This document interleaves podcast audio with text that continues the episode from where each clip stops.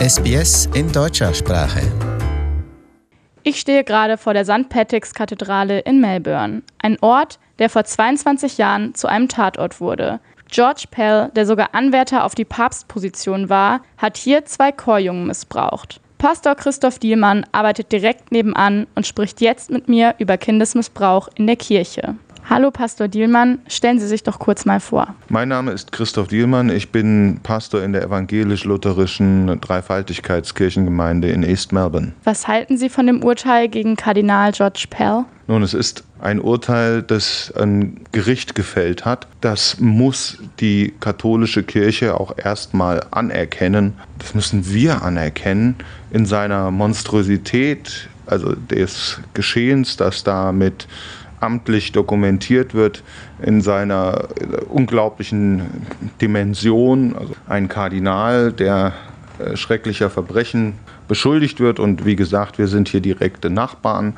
Der Platz, wo das stattgefunden hat, soll die Kirche selbst gewesen sein. Also eigentlich ein Ort, an dem du sicher sein sollst, ein Asylort, ein Ort, an dem du zur Ruhe kommen sollst. All das ist wirklich so eine Art Symptom für etwas, was viel größer ist und viel schlimmer, was sich äh, rund um die Erde verbreitet und wo ich auch sage, Gott sei Dank, dass es jetzt rauskommt.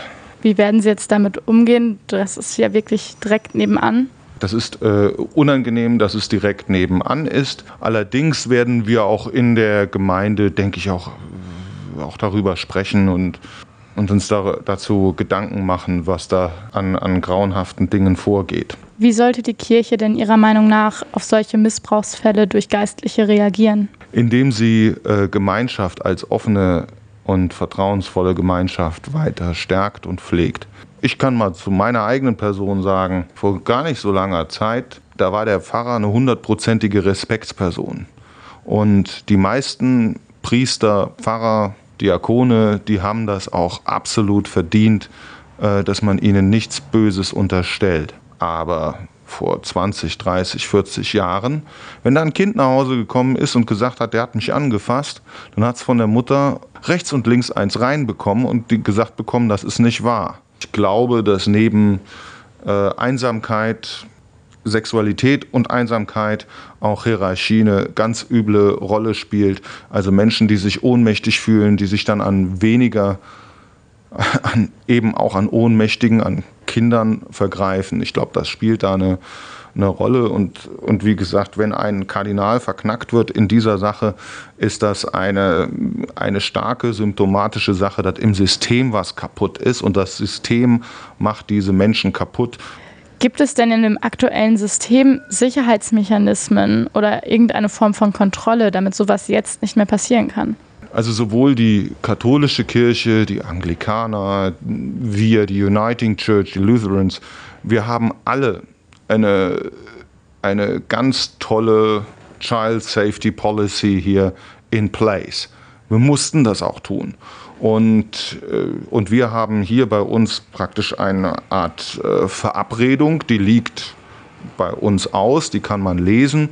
Und wir haben Ehrenamtliche, die als Child Safety Officer über die Einhaltung dieser Policy wachen. Also das sind Menschen, die das, die das tun, ähm, wo, wo die Sicherheit von jungen Menschen wichtig ist. Da gehört auch eine entsprechende Policy, also eine entsprechende Lehre, ein, ein, eine, ein Regelwerk auch äh, durchgeführt. Und nochmal, wir bauen Kirche nicht dadurch, dass wir große Türme aufbauen und auch nicht, dass wir, äh, dass wir tolle Hierarchien und wahnsinnige Entscheidungsstrukturen haben, sondern wir bauen Kirche dadurch auf, dass verletzliche Leute bei uns sicher sind. Die Kirchen haben werden auch noch in 20, noch in 30 Jahren, das sind also die Zeiträume, die ich überblicken kann, werden die Kirchen noch Orte für Vertrauen sein. Da bin ich eigentlich schon noch ziemlich sicher. Bei allen Schlägen und bei allen Unvollkommenheiten, die man in den Kirchen erleben kann, äh, egal ob das evangelische, katholische oder Anglikaner oder sonst wer sind, werden Gemeinden immer ein Ort sein, in dem soziales Vertrauen gestärkt wird und äh, in denen Menschen, die ja verletzlich sind, einen besonderen Hafen haben, in dem sie besonders sicher sind. Eine vielleicht auch zu persönliche Frage. Wurden Sie denn in Ihrem kirchlichen Umfeld schon mal mit Missbrauchsfällen konfrontiert und mussten sich damit auseinandersetzen? Gott sei Dank nein. Das hat in den 20 Jahren, mit denen, in denen ich in der Kirche, in der evangelischen Kirche tätig war, nicht gegeben. Aber was es durchaus gibt, ist, dass Menschen ausgenutzt werden, dass Menschen angeschrien werden, dass Menschen äh, belogen werden, äh, dass, äh, dass in, in Gremienarbeit die Ellenbogen ausgefahren werden. Und äh, das trägt nicht unbedingt zur, äh, zur Gemeinschaft bei.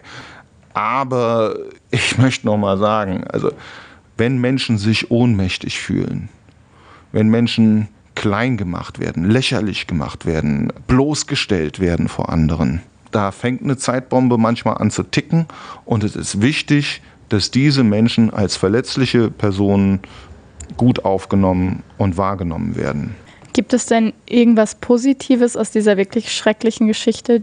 Vielleicht irgendwas, was man lernen kann, was man daraus mitnehmen kann?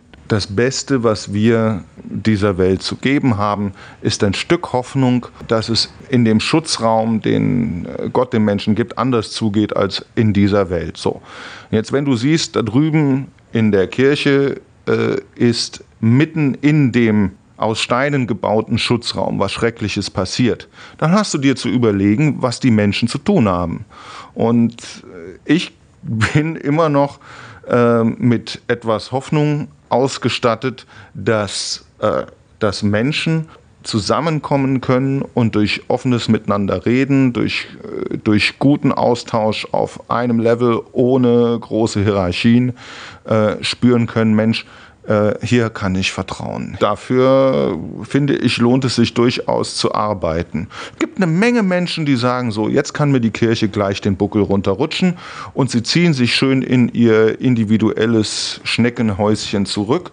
Ich möchte diesen Menschen sagen, schade, äh, wenn ihr eure Enttäuschung nicht in ordentlichen Zorn oder Energie umwandelt, um äh, gute, sichere Gemeinschaft für verletzliche Leute und für euch selbst auch, eure eigene Verletzlichkeit auch zu bauen. Ja, vielen Dank für die Einschätzung der Situation und dass Sie sich die Zeit genommen haben. Sehr gerne. Auf der Suche nach einem guten Kinderbuch? Wertvolle Tipps finden Sie im Podcast Abenteuer lesen. Jede Woche neu.